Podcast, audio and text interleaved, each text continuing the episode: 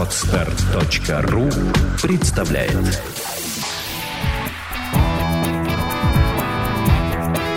Александра и Андрей Капецки в лучшем психологическом подкасте «Психология, мифы и реальность».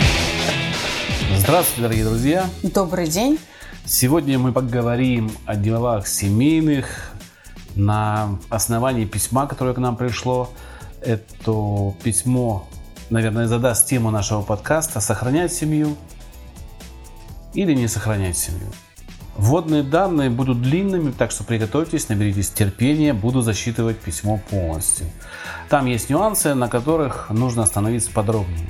Александр приготовил листочек бумаги, сейчас будет нюансы эти прям с листа записывать. Итак, письмо.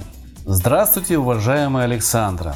Слушаю ваш подкаст давно, и многое в жизни действительно открывается с новой стороны. Вы просили слушателей не задавать вопросы о любви. Вот и не знаю, к какой категории отнести мой вопрос. То ли это любовь, то ли спасение семьи. Может на свое письмо я найду отклик? Речь пойдет о моей сестре. Мы с ней очень близки, и поэтому я не могу пройти мимо проблемы, происходящей в ее семье. Они с мужем женаты 6 лет. До этого встречались еще около двух с половиной лет. Они оба лидеры по натуре и на тот момент были оба руководители. Он занимался собственным небольшим бизнесом, а сестра была назначенным руководителем, то есть не в своем бизнесе, а в торговле. Мы с сестрой выросли в полной и благополучной семье. С родителями у нас близкие и теплые отношения. Но мы все же живем в разных городах, то есть далеко от родителей. Муж сестры воспитывался только мамой, которая, чтобы обеспечить семью, постоянно находилась на работе. То есть мужчин в их семье не было и мужского воспитания как такового также. Примера отца, соответственно, тоже не было. Мама мужа сестры живет за границей, то есть далеко от ребят – когда поженились они, то взяли ипотеку, чтобы расширить жилплощадь и через некоторое время планировали рождение ребенка. Жили хорошо, не скажу, что душа в душу, как бывает, но тем не менее хорошо, хотя периодически с какими-то разногласиями, а у кого их совсем нет. Денег хватало.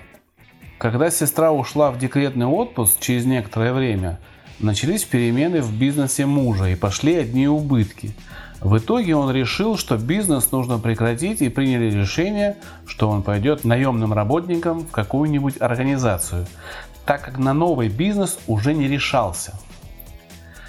Володя, муж сестры, никогда ранее не работал ни дня на кого-то, и тут ему было трудно перестроиться на другой режим и перешагнуть тот факт, что теперь он не сам себе начальник. К слову, Володя крайне редко помогал сестре в домашних делах, как до ее декрета, так и во время его и развитием ребенка сестра процентов на 95 занималась одна. Новая работа большого дохода не приносила, хватало, чтобы не жить в долг. Думать о другом месте работы он не хотел, или было лень напрягаться больше. В итоге финансовый вопрос стал так, что сестре пришлось выйти из декрета раньше на год, а значит ребенка надо было отдавать в сад – Наперед обговаривая вопросы о будущем больничных с сыном, Володя обещал сидеть дома с сыном, так как его работа это больше позволяла. Лишь бы Наташа, сестра моя, вышла на работу, а, так как заработок ее был на порядок больше его. Через пару больничных начались претензии и ругань в семье. Володю перестало устраивать то, что ему надо сидеть так часто и много с сыном. Ведь ребенком нужно заниматься, сыну два с половиной года. С ним нужно играть и полностью весь день следить за ним. Да и на диване не полежишь спокойно, вечером не выпьешь кружечку пенного. И он начал отказываться от больничных. Сестра, как руководитель, по причине открытия новой сети магазинов очень много работала в то время, и больничные ей не давали, вплоть до увольнения. Поэтому она начала разрываться между работой, больничными сына, домашними делами, да и муж вел себя как ребенок. Иногда даже приезжали наши мама или папа из другого города, чтобы посидеть с внуком. Но они люди работающие еще, потому часто тоже ездить не могли. Через время контору мужа закрыли, и он остался безработным. И также продолжал беситься от того, что приходилось сидеть с сыном. При этом и работу новую не особо хотел искать. Так как работать на кого-то ему не нравилось, но и возобновлять частное дело тоже не хотел. Наталья через некоторое время превратилась в измотанную, истощенную и нервную жену. Она не могла поспать элементарно хотя бы 7 часов. Все держалось на ней. Потом график ее работы немного нормализовался, и она стала работать по 8 часов. Но либо с утра, либо с обеда и до вечера. Но тем не менее 8 часов. Муж ее устроился на новую работу, и тут стал вопрос о том, как забирать сына из садика, так как они оба порой не успевали по времени. Появилась новая проблема. Муж начал требовать, чтобы она уволилась с должности директора и пошла работать хоть куда, но чтобы в 5 вечера уже была дома. С одной стороны, я могла бы поддержать эту идею, если это исправило всю ситуацию в их семье. Но, первое, она любит свою деятельность. Второе, она все так же приносила намного больше дохода в семью, чем супруг, что помогало им хоть как-то жить в небольшой плюс. Когда она говорила, что если уйдет на другую должность с понижением зарплаты, то они опять начнут жить только и сводить концы с концами – Муж говорил, что люди живут и на 10 тысяч в месяц, и ничего. И ладно бы оно все было только так. Но параллельно со всем этим он начал злоупотреблять пенными напитками каждый вечер. В связи с чем он со временем перестал себя контролировать и начинал унижать, оскорблять мою сестру. А потом и угрожать, что если она не выполнит его требования, то он увезет сына за границу, и она никогда не увидит его что он ее завалит, цитата, чтобы только не оставить с ней ребенка. При этом сыном все-таки заниматься не горит желанием. Сестра в слезах и не знает, что делать. Муж вечером унижает ее неслыханными словами и угрожает, принимает решение разводиться и, естественно, оставить ее ни с чем. А на утро спокойно спрашивает о каких-то бытовых делах, как в порядке вещей. Она пробовала с ним начинать разговаривать и пыталась прояснить ситуацию и найти конструктивное решение. Но тем не менее он в трезвом виде продолжает стоять на своем, что пока не уйдет с той работы, он с ней ни о чем разговаривать не будет. Он не моделирует ситуацию, что начнется новые проблемы, если слепо выполнять его требования. А вечером, когда уже алкогольные напитки распиты им, он в этом не видит ничего страшного – начинаются оскорбления и угрозы. Как же быть в такой ситуации? Сохранять семью или нет? И есть ли что сохранять? Если сохранять, то, видимо, это только через смену места работы сестры. Но как же быть с теми унижениями и как расслышать то, что он наговорил ей за этот короткий период? Расслышать в кавычках. Ведь есть вероятность, что он и в дальнейшем может опять же не удержаться и также позволить себе оскорблять ее, раз уже ранее такое было. Очень прошу помощи в совете и профессиональном взгляде со стороны. Спасибо большое, с уважением, Елена.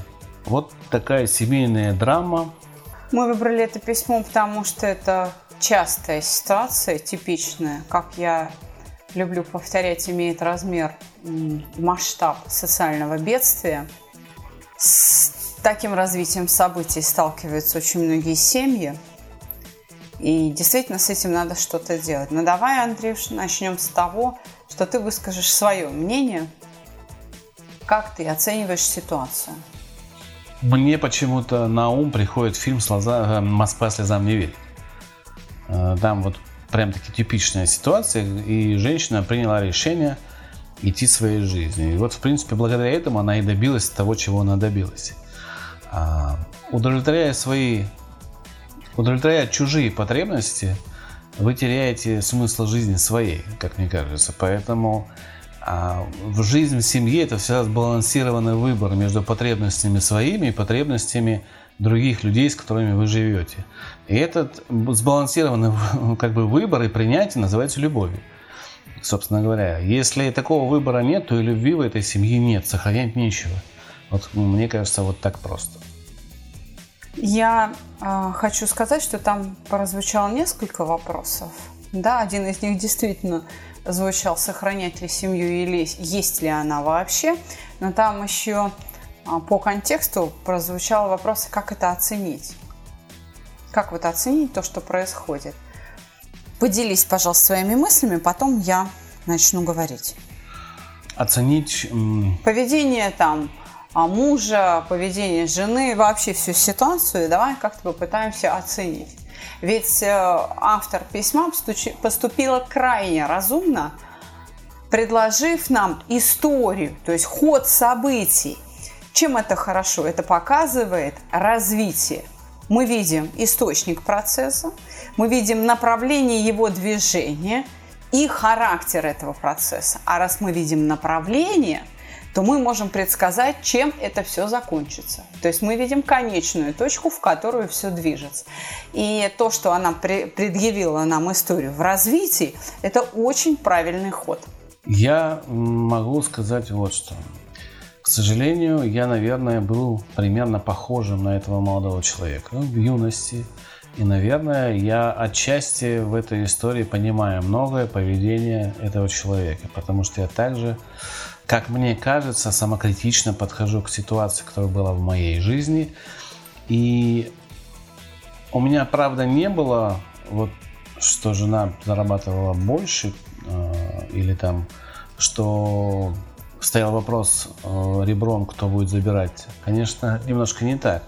Но какую-то долю ответственности, наверное, за свою семью – в силу своей молодости, неподготовленности и отсутствия опыта, к сожалению, потому что у меня тоже не было модели поведения отца в моей неполной семье, был отчим, который, в общем-то, входил в рейсы, он выполнял функцию заработка и, в общем-то, выпивал потом в процессе.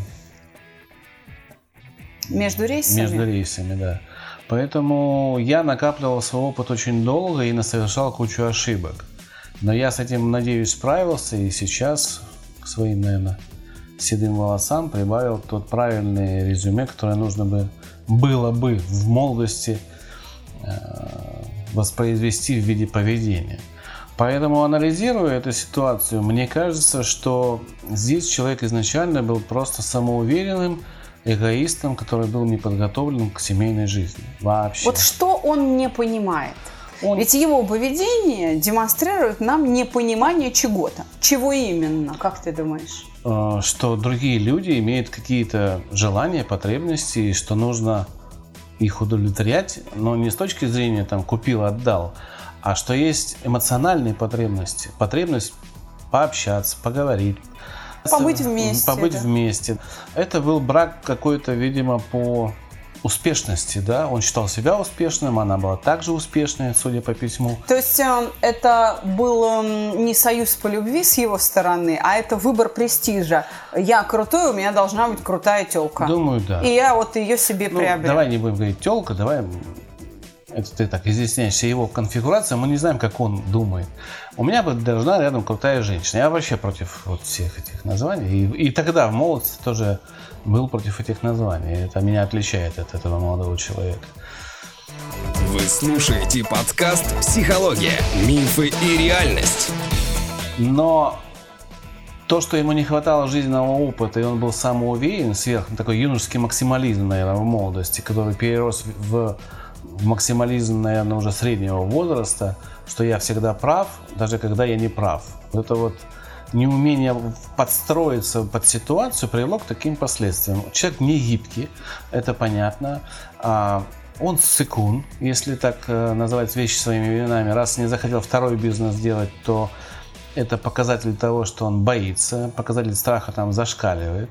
Третье, что он э, на своих близких людей может в пьяном угаре наезжать, а еще больше говорит, что он завалит кого-то, говорит как раз о крайней трусости этого человека, потому что он оперирует словами. Он пытается морально влиять на ситуацию. По моему опыту горькому в 90-е, люди, которые молча все делали, имели больший вес, чем те, кто много рассказывал, говорил и ничего не делал. Вот он, наверное, из тех, кто много говорит, ничего не делает. Ни в коем случае не хочу подвести его к мысли, что нужно делать нужно задуматься, что серьезный мужчина не будет кричать на слабую женщину, тем более на свою любимую женщину. Это показатель очень не мужского поведения. Это показатель в первую очередь того, что женщина нелюбимая. Да. То есть по отношению к любимому существу ты так себя вести не будешь, угрожать точно.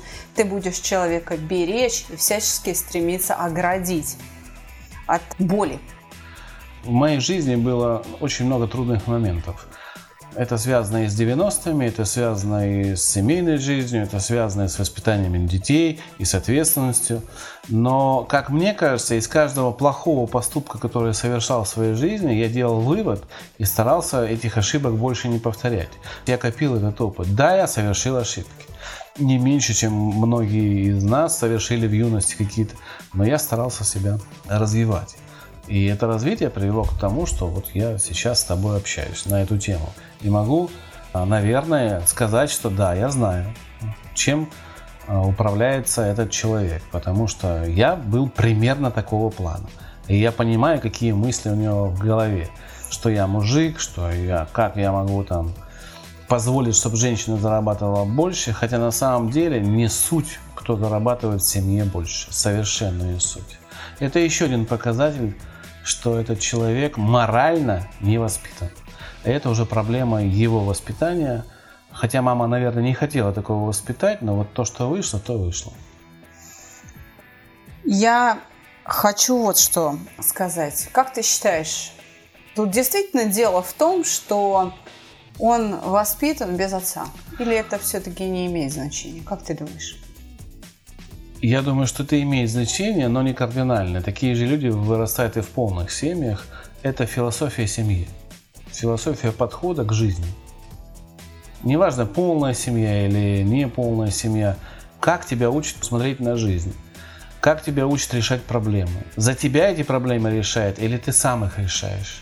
Вот, к сожалению, в моей семье, я им очень, конечно, благодарен, и их уже никого нету в этой жизни – они решали за меня проблемы. Возможно, стоило меня отпустить в мир, и, ну, чтобы я попробовал решить эти проблемы. А меня огораживали от этих проблем. Э, у меня была интеллигентная очень семья, и все за меня... Я был единственным ребенком, все надо мной тряслись. Прям в прямом смысле этого слова. Хотя я вырос на улице. Вот они тряслись, а вырос я на улице. Потому что эгоистом я был не меньшим, чем этот молодой человек. И я мог уйти там в 8 утра и прийти в 11 вечера. И на меня все ругались, а я считал, что я прав. Это глупо, я сейчас это понимаю. Но это было. Это нужно признавать, что в твоей жизни были вот такие плохие моменты. Но при этом в меня очень много заложили доброго. Вместе с плохим очень много заложили доброго. И это доброе в конечном итоге перевесило тот негатив, который воспитала, наверное, во мне улица или отсутствие правильного мужского поведения. Я поддерживаю тебя в мысли о том, что отсутствие отца здесь не является ключевым моментом ни разу. Действительно, и в семье, в полной семье можно приобрести такую модель мужского поведения, что ой-ой-ой. Потом не будешь знать, куда спасаться от такого мужа. Сразу возникает вопрос, который добрая половина наших слушателей сейчас себе в голове задала. А можно ли предсказать, что вот так будут складываться отношения в семье? Можно ли это предсказать? Ведь люди часто мыслят как? Ну это же нельзя предсказать. Вот надо жениться, а там будет понятно. А это можно предсказать, мне кажется, прямо на этапе знакомства.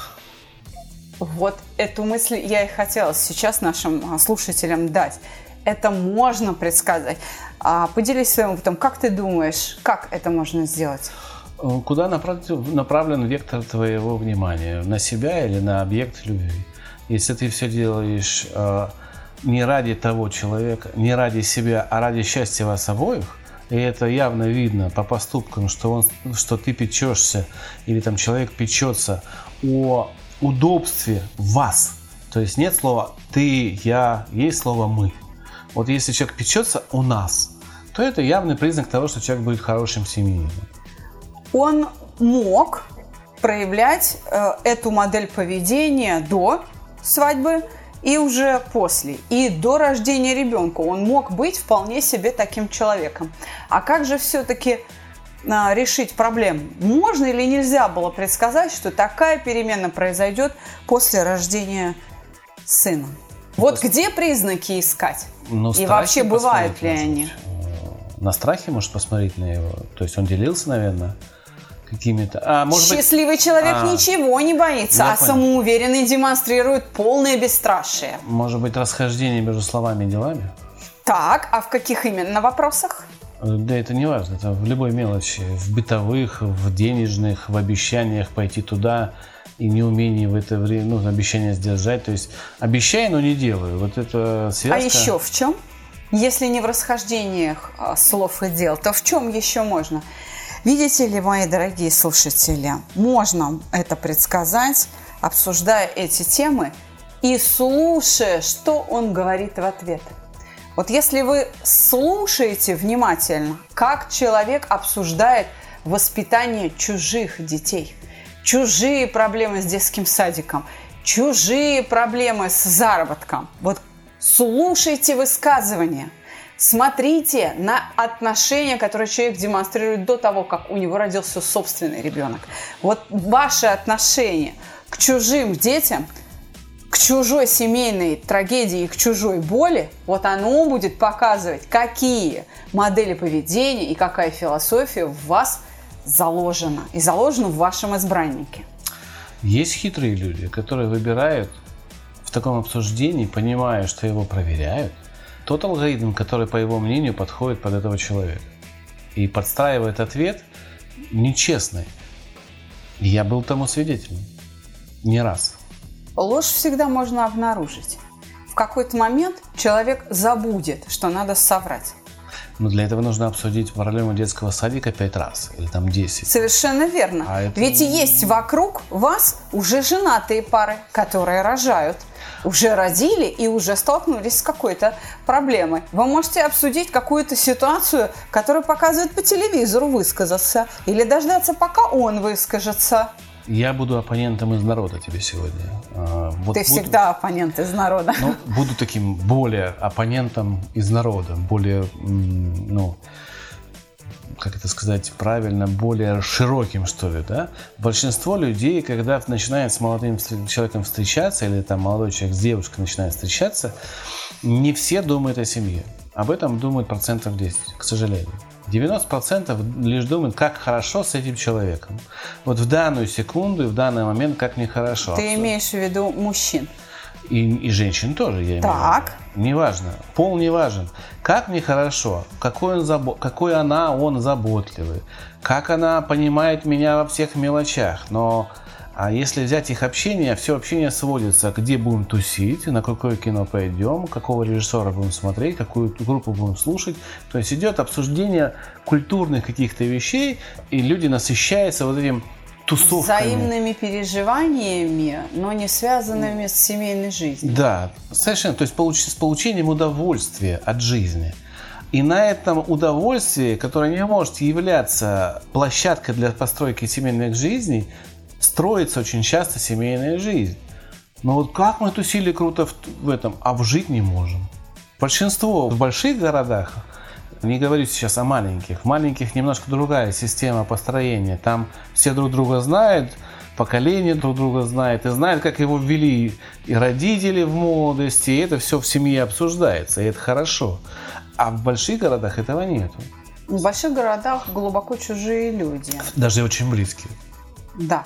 Я хочу обратить твое внимание, что в нашей истории ведь они до рождения сына жили душа в душу. То есть Нет, семья там есть была... поправочка. Там есть поправочка. Но не всегда, но это же как бы у всех. Я вас уверяю, друзья мои, любящие люди, как раз и есть вот тот пример, с которых все пишут картины, книги. Это идеальная семья, в которой нет ссор.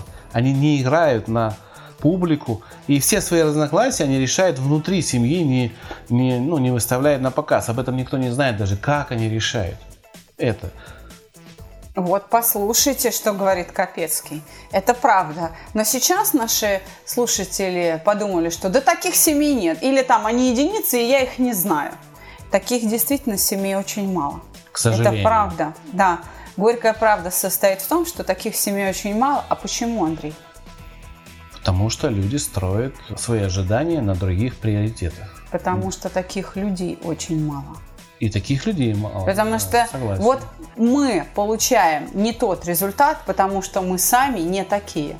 Мы так устроены внутри себя, наша душевная организация такая, что получить результат, о котором ты говоришь, жизнь семейная без ссор, без острых углов невозможно.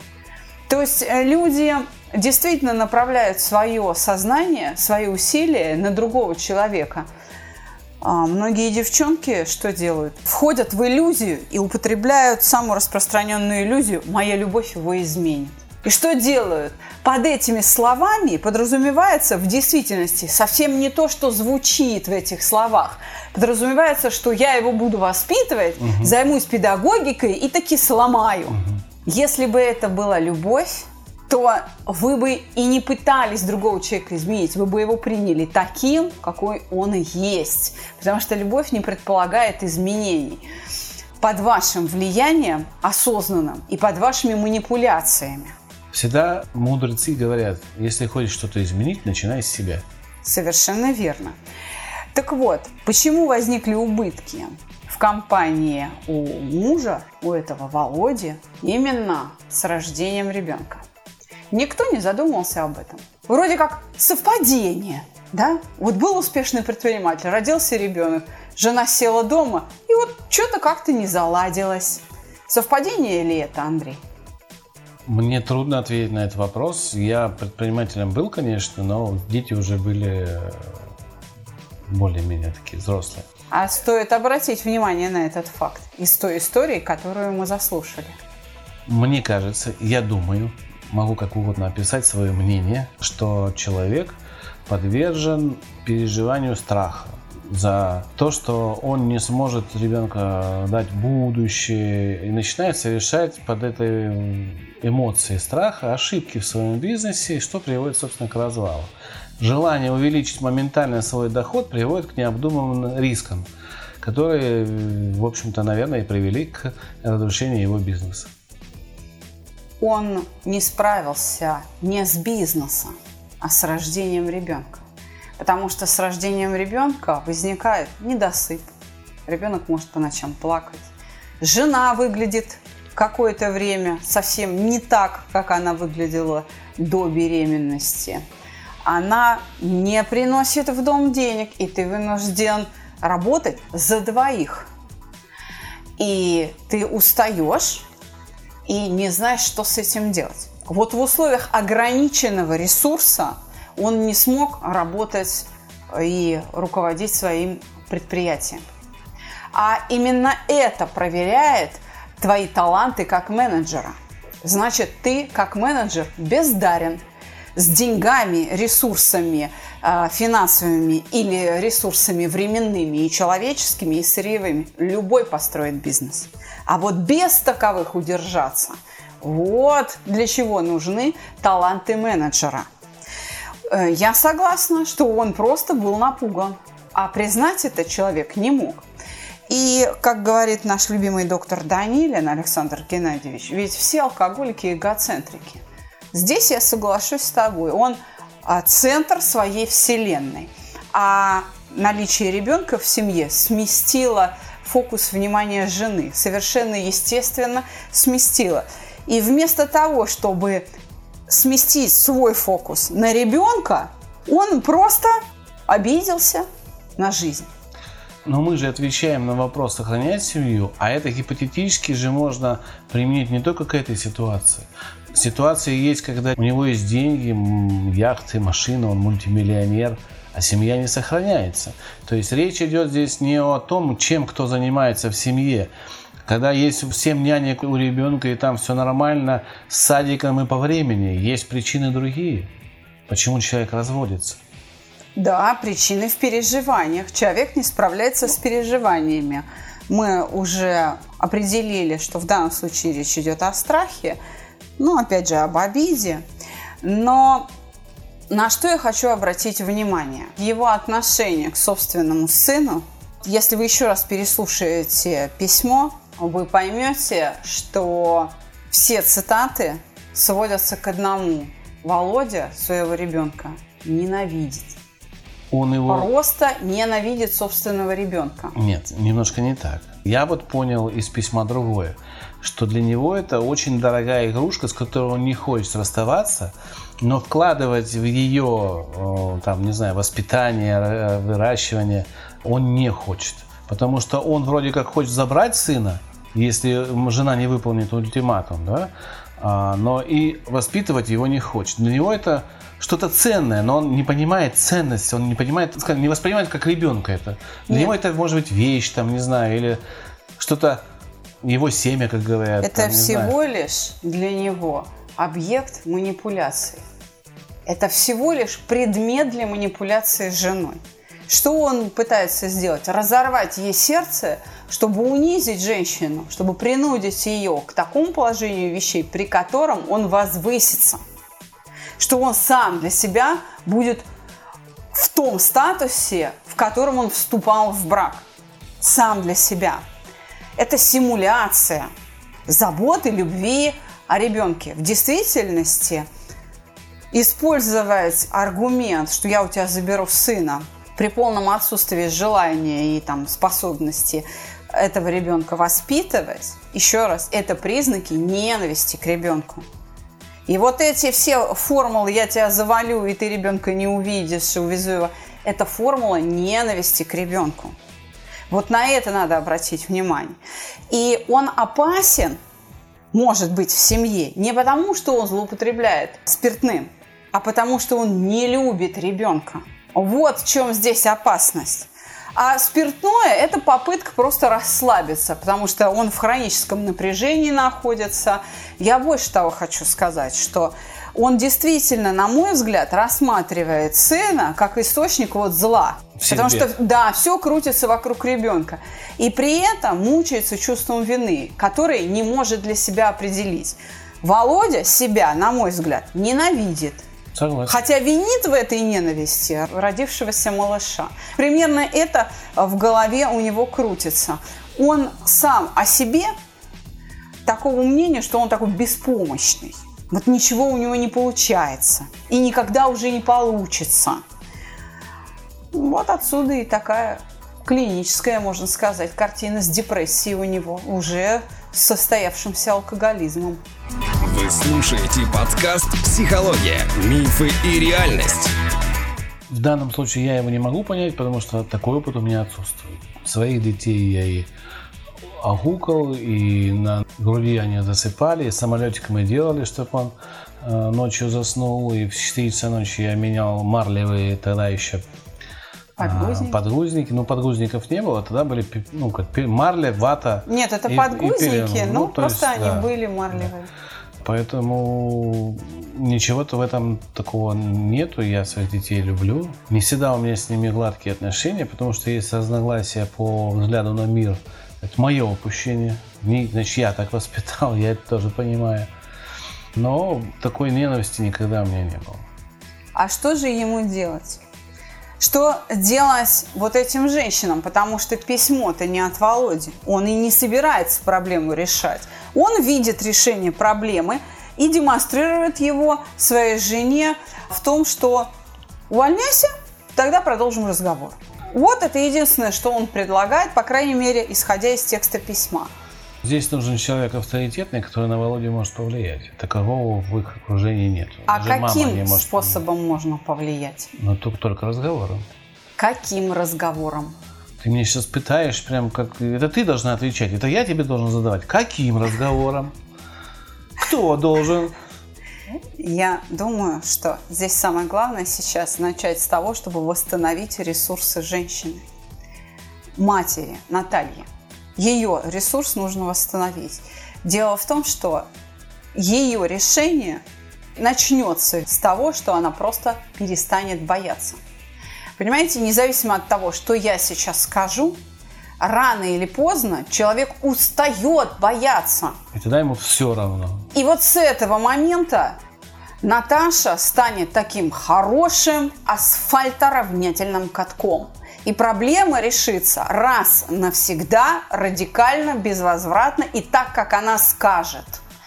Это произойдет независимо от нашего подкаста. К этому движется вся ситуация, к этому исходу. Просто наш подкаст может приблизить этот исход или не приблизить. Вопрос в том, что слушает наша сестра. Они очень близки, и, скорее всего, Наталья тоже послушает подкаст. Ну, Но быть. Решить проблему нужно, начиная с того, чтобы восстановить свой ресурс. Здесь, как ни странно, вопрос решается деньгами. Как говорят евреи, если проблему можно решить деньгами, это не проблема, это расходы. Немножечко заложить расходов на няню, чтобы там с забиранием ребенка из детского садика как-то разобраться. И действительно, Елена, автор письма, права, а куда девать все сказанные слова? Но вообще-то под словами и под оскорблениями она подразумевает не произнесенную речь, а те чувства, которые он создал в своей жене. Вот эти куда девать переживания. Ведь их же просто так не выковыряешь. Ими, извините, не прокакаешься безвозвратно они останутся. И тут ни слабительное не поможет, ни гипноз. И здесь либо Наталья принимает решение с этими переживаниями что-то делать, и относясь к мужу как к человеку, пострадавшему, отбившемуся от стаи, которого нужно вернуть на путь истины, здесь займется миссионерством таким – как а, религиозные деятели, да, что делают? Бомжей находят и людьми делают, к свету ведут, приводят в себя. Или общественники этим занимаются. Либо, если уже критическая масса этих переживаний и их характер таковы, что она осознает для себя бесперспективность, но это должно быть ее решение – то, скорее всего, она просто отрубит этот хвост. Мы приходим к выводу, что рекомендовать сохранять семью или нет мы не можем. Это должен сделать сам человек, исходя из той информации, которую передаст ему сестра или если она сама подслушает подкаст. Как это решение будет приниматься? В зависимости от того, в восстановившем ресурсы организме остается желание любить Володю или нет – если даже при восстановленных, полностью восстановленных ресурсах любовь не обнаруживается, то тогда действительно нечего сохранять. Ответ будет очевиден. В любом случае, все дело в восстановлении ресурсов. То есть Наталье, по большому счету, нужно санаторно-курортное лечение. Угу. Значит, идем последовательно. Во-первых, нужно переосмыслить их отношения за всю жизнь. То есть Да. посмотреть под другим углом, под тем, который мы раскрыли немножечко. Те периоды жизни, которые были до свадьбы и до рождения ребенка. Посмотреть признаки. Там есть того, за что можно зацепиться. В А, хорошем смысле зацепиться для сохранения семьи. а как Володе поменять отношение к ребенку, если он его ненавидит? Как ему полюбить этого ребенка? Как вот эти чувства, вектор поменять? Это вообще реально? Для этого придется все-таки столкнуться со своей реальностью и обратиться к себе. Выход лежит в признании ошибок. Он все равно их признает. Вопрос только в этой семье или в одиночестве. Вот в чем вопрос-то. Это все равно неизбежно будет. А зачем он пугает, ма- манипулирует ребенком, если он его не любит? Толк-то какой? Объектом гнева является жена. Да, я понимаю. И зная, что он будет манипулировать ребенком, он причиняет ей боль. Здесь вопрос в том, чтобы желание власти. Он хочет поставить поведение жены под контроль. То есть он еще плохой руководитель. Да? Потому что у руководителя не власть должна быть в голове, а результат. Да. Результат его деятельности – это успешное предприятие. Вот это должно быть во главе. А власть над людьми, которые работают в его предприятии, ему ничего не даст, если результата успешности нет. Да. Ну, Это, это, вот это самообман у многих предпринимателей. Я большой начальник, я, Я большой как сказал, так и предприниматель. должно быть. У меня 5000 Да. служащих, как я сказал. Это вот дурак, который по какой-то, не знаю, по какому стечению обстоятельств сделал свой бизнес, нанял хороших потом людей, которые ему бизнес этот расширили, а теперь он пытается захватить власть. Когда эти люди уходят, он остается с властью без бизнеса, потому Да. что бизнес начинает таять и разрушаться. Согласен. И удержать человека его не в состоянии. Ведь, как говорил Иосиф Виссарионович, кадры решают все. Человеческий ресурс – это самый сложный, самый нестабильный, но в то же время это самый ценный ресурс у предпринимателя. Кстати, недавно я прочитал новости, что при ЗАГСах российских создают комнату примирения, как в советское время. Помнишь, в советское Да. время было комната примирения, где вам давали время, вы там э, общались с судьей, да, или с кем-то. Потом это упразднили. Возможно, это было по-другому, как это называлось, но что-то такое было. Там даже психологи работали.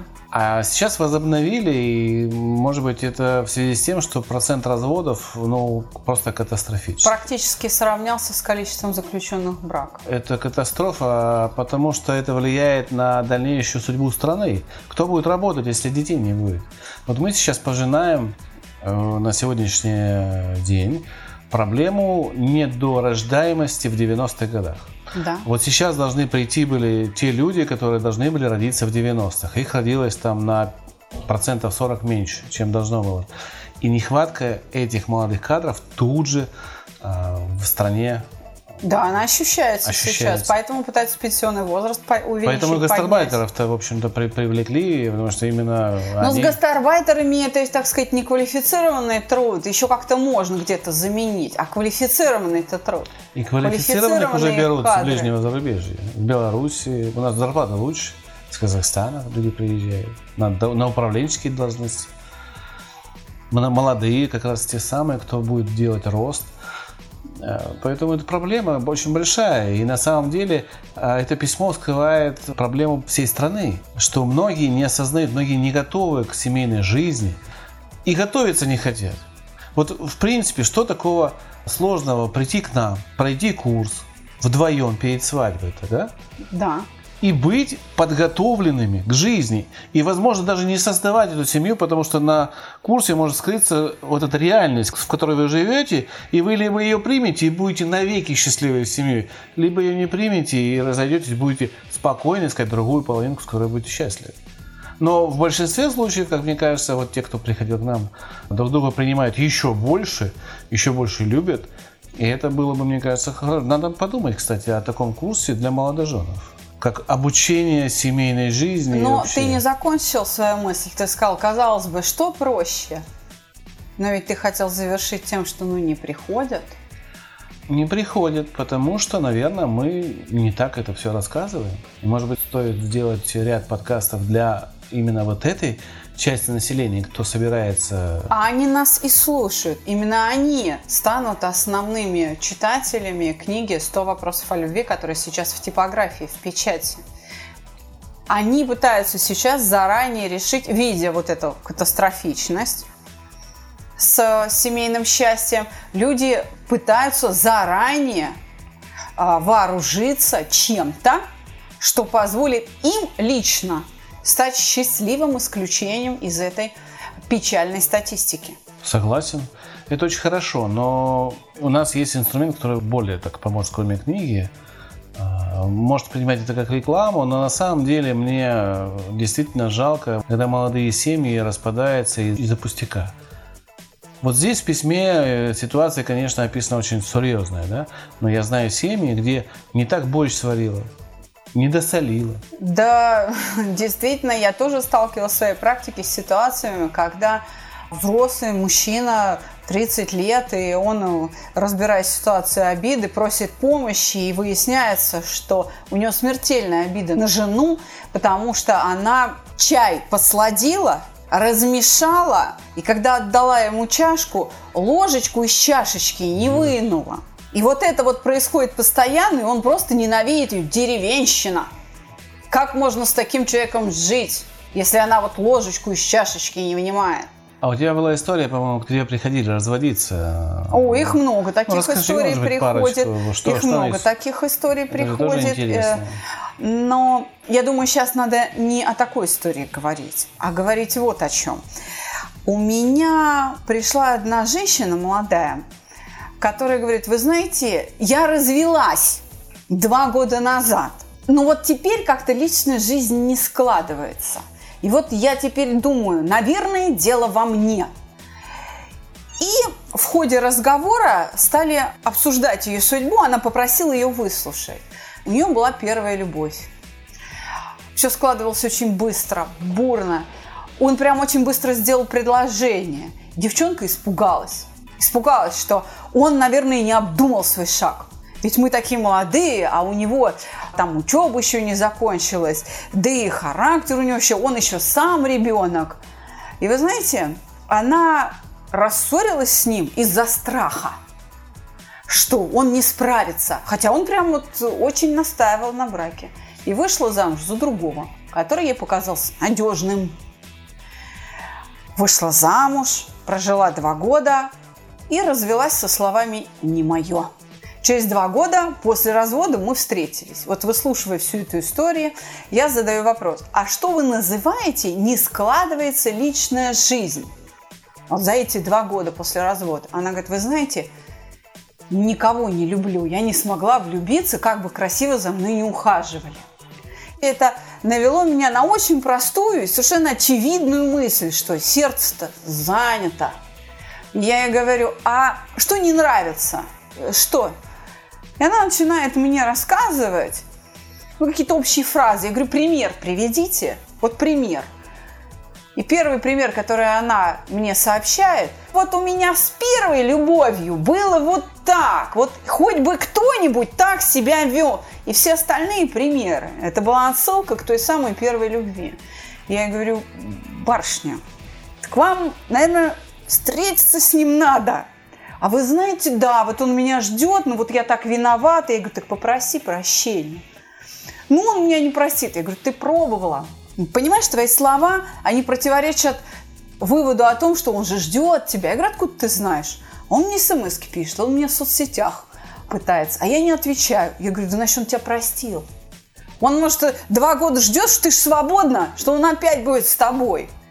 И уже в течение самого курса мы работали индивидуально – в течение самого курса она как-то приходит ко мне и говорит, вы знаете, я переехала к нему жить. Я говорю, батюшки святые, да? Красота-то какая. И на последнем уроке она мне похвалилась. Она говорит, вы знаете, а он мне машину подарил.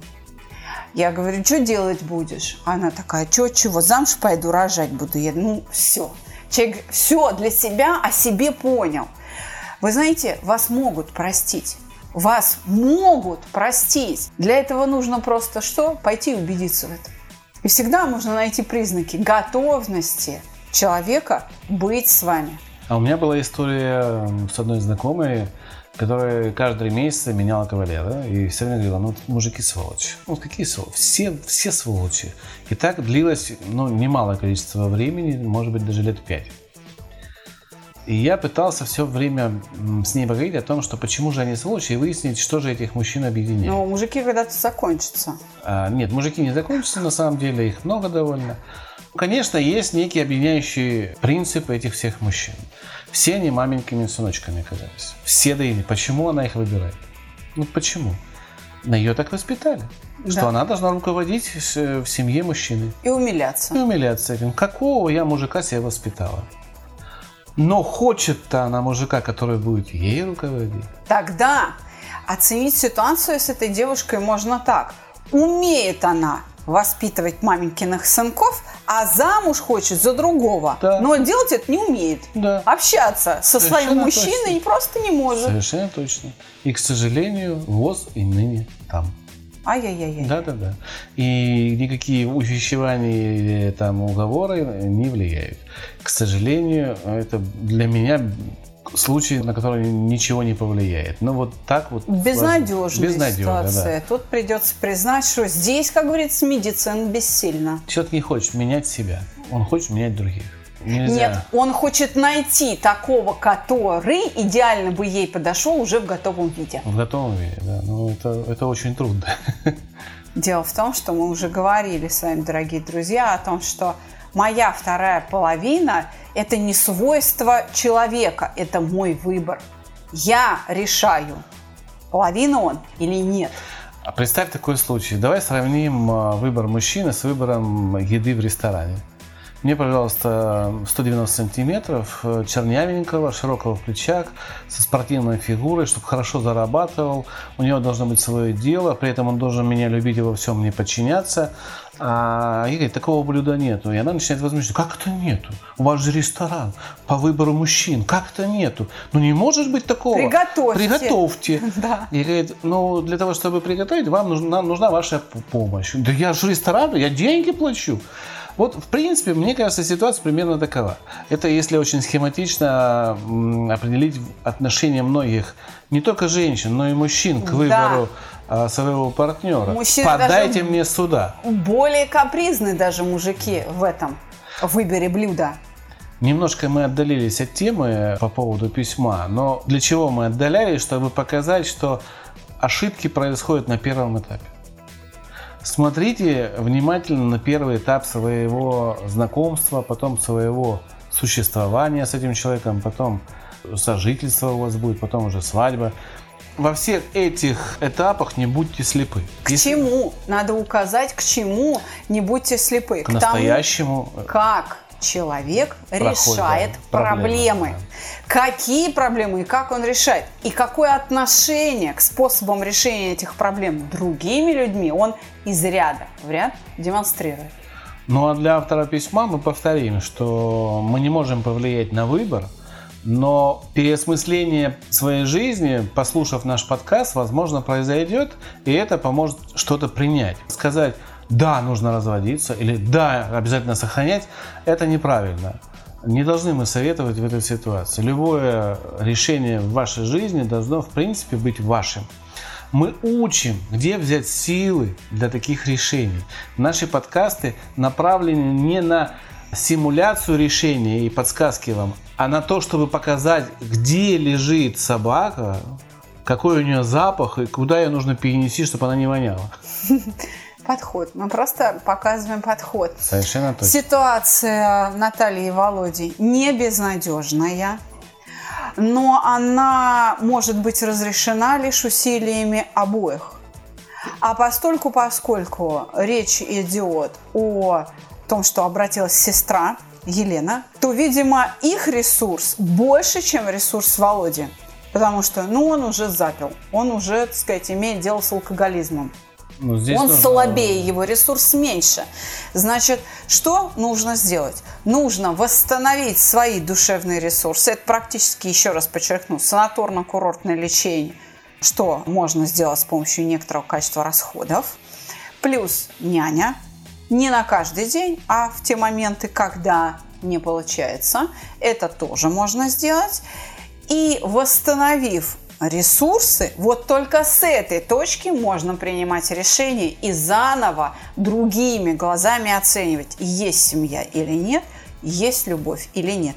Потому что когда жена перестанет быть изможденной, истощенной, нервной женщиной, то ее сигнальное значение для собственного мужа изменится. И он тоже может стать менее агрессивен. И, возможно, у него откроются уши. Но сейчас сейчас. Мы не можем это оценить. Почему? Потому что мы не лечим по фотографиям. Если бы эти люди были у нас на приеме, я могла бы уже говорить точно. Но, возможно, и мужчине стоит э, там, отдохнуть, съездить к маме, может быть, на недельки две-три. На пару месяцев, я бы так сказала. Ну, может быть, на пару месяцев расслабиться, если он э, может это себе позволить. И тут он станет перед вопросом, а где же брать деньги на поездку? Не у жены же. И тут он поймет, что жена вдруг зарабатывает больше. И он это прекрасно понимает. Да? Он это прекрасно понимает, от того и бесится, поэтому всегда найдется какой-то оригинальный и единственно правильный вариант, когда вы спокойны. Может Для быть, этого нужно, еще раз говорю, восстановить ресурс. Может быть, задать ему вопрос стоит жене, такой прямолинейный. Ты меня любишь? Есть ответ «да». А на что ты способен ради нашей любви? Это Вызови защитную да, реакцию. совершенно верно. Это причинение боли. Здесь... Подскажи, а, как? Я, я понимаю, что Направление ты скажешь, примерно да, верное. Да, да. Но тогда вторым вопросом, любишь ли ты, за вопросом, любишь ли ты меня, вопрос должен э, звучать так, на утвердительный ответ, да? А что это значит? Для тебя. Да, что это Расскажи. значит? Как, каким способом ты меня любишь. И вот показывая противоречие между способом любви и понятием, и смыслом любви, человек сумеет Сам. да, оценить свое поведение. Я не зря Это же- может быть больно, может быть больно, но вы должны быть готовы эту боль в нем уменьшить.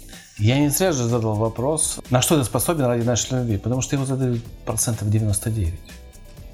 Да. Я хочу показать, что это неправильный вопрос, и этим вопросом вы как раз вызываете защитную реакцию. Это как бы кажется, вот я говорю, это ну да, это правильно, а потом раз и Александр сказал, нет, это неправильно. Это действительно неправильно, это Потому хороший что это пример. страшно. Конечно. Это страшно, а он и так запуган. С человеком нужно уметь общаться.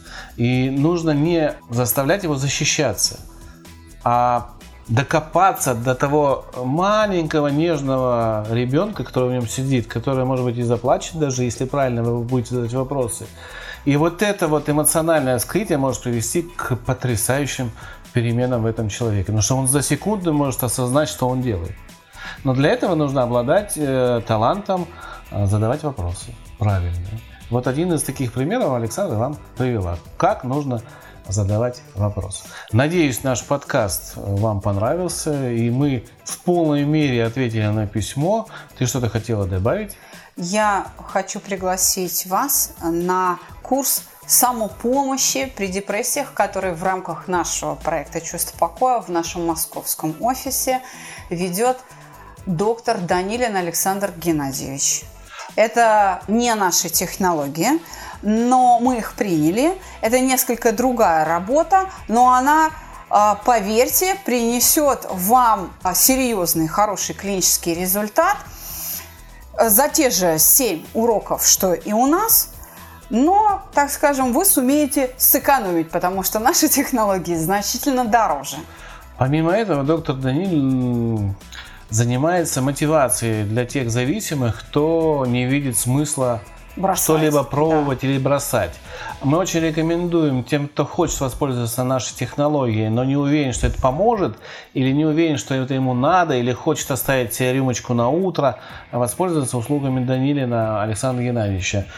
Он мотивирует очень сильно и показывает, в чем же смысл э, ва- вашей работы и вот этого движения к трезвой жизни. А саму трезвую жизнь мы уже потом можем вам спокойно за 12 занятий, которые вот у нас совпали с непопулярным курсом 12-шаговой системой, да, дать. Поэтому обращайтесь, звоните, телефон, как всегда, вы сейчас услышите. Телефон проекта плюс 7 495 2013 511. Звоните. Консультации бесплатные. Еще раз. Курс по самопомощи при депрессиях начинается в рамках проекта «Чувство покоя» 13 марта. Пожалуйста, звоните по телефонам проекта, и Александр Геннадьевич Данилин поможет вам. Это значительно дешевле, чем Мы. а, на программе нашей стандартной «Я счастливый человек». Но это очень эффективно. И приоткрою немножечко завесу того, как это происходит и почему мы взяли эту технологию, так сказать, э, в обойму своих услуг. Потому что, вы знаете, физические упражнения помогают выйти из депрессии гораздо быстрее и с большей вероятностью, чем антидепрессанты, нейролептики и прочие, прочие психоактивные лечебные вещества. И вот этими упражнениями как раз вы и будете овладевать на курсе у Данилина. И еще немножко информации. Наш сервис Ask.fm работает. Почему-то на него не задают вопросы, видимо, о нем забыли.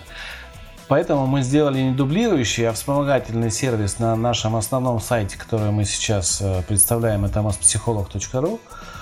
Там есть секция «Задать вопрос». Это в меню. «Спроси» называется пункт меню. Вы попадаете на простейшую страничку, где можно написать сообщение, вам специалист будет через какое-то время отвечать, и такая ветка из ваших сообщений будет, в общем-то, уходить вниз. Мы сделали для того, чтобы вот самыми простейшими способами все-таки расширять наши коммуникационные связи. Там, насколько я помню, не нужно регистрироваться, ну или можно регистрироваться с какого-нибудь выдуманного аккаунта, если вы хотите анонимно задавать вопросы. Это площадка Discus подключена, поэтому задавайте свои вопросы уже и на нашем сайте. Напоминаю для тех, кто хочет попасть на презентацию книги, что нужно отправить, желательно отправить Заявку. через Письмо форму какое-то, да. запись на консультацию через сайт mospsycholog.ru, заявочку отправить, где в комментариях написать «Хочу на презентацию книги» и оставить свои координаты. Наш специалист свяжется с вами в преддверии презентации, это где-то в середине марта, мы предполагаем, будет презентация и пригласит вас на эту встречу. Она бесплатная совершенно, но книгу Можно будет купить. можно Я будет думаю, что купить, издательство привезет книги. И а, мы попросим, посчитаем количество гостей, количество экземпляров. а, По количеству гостей попросим. Ну, с небольшим плюсом, вдруг кому-то нужны будут две или Да, три что книжки. предполагается? Предполагается мини-семинар, такой ответы и вопросы. То есть вы можете задать свои вопросы, автограф-сессия с подписями книги. Ну и рассказ о том, как книга родилась. Да, и рассказ о том, как книга родилась, собственно. И плюс по знак знакомства с Александрой личное, что всегда приятно, мне кажется. Не бойтесь, со мной можно фотографироваться. Нет, не так. Не бойтесь, со мной нужно фотографироваться. Всего доброго. Всего доброго, до новых встреч.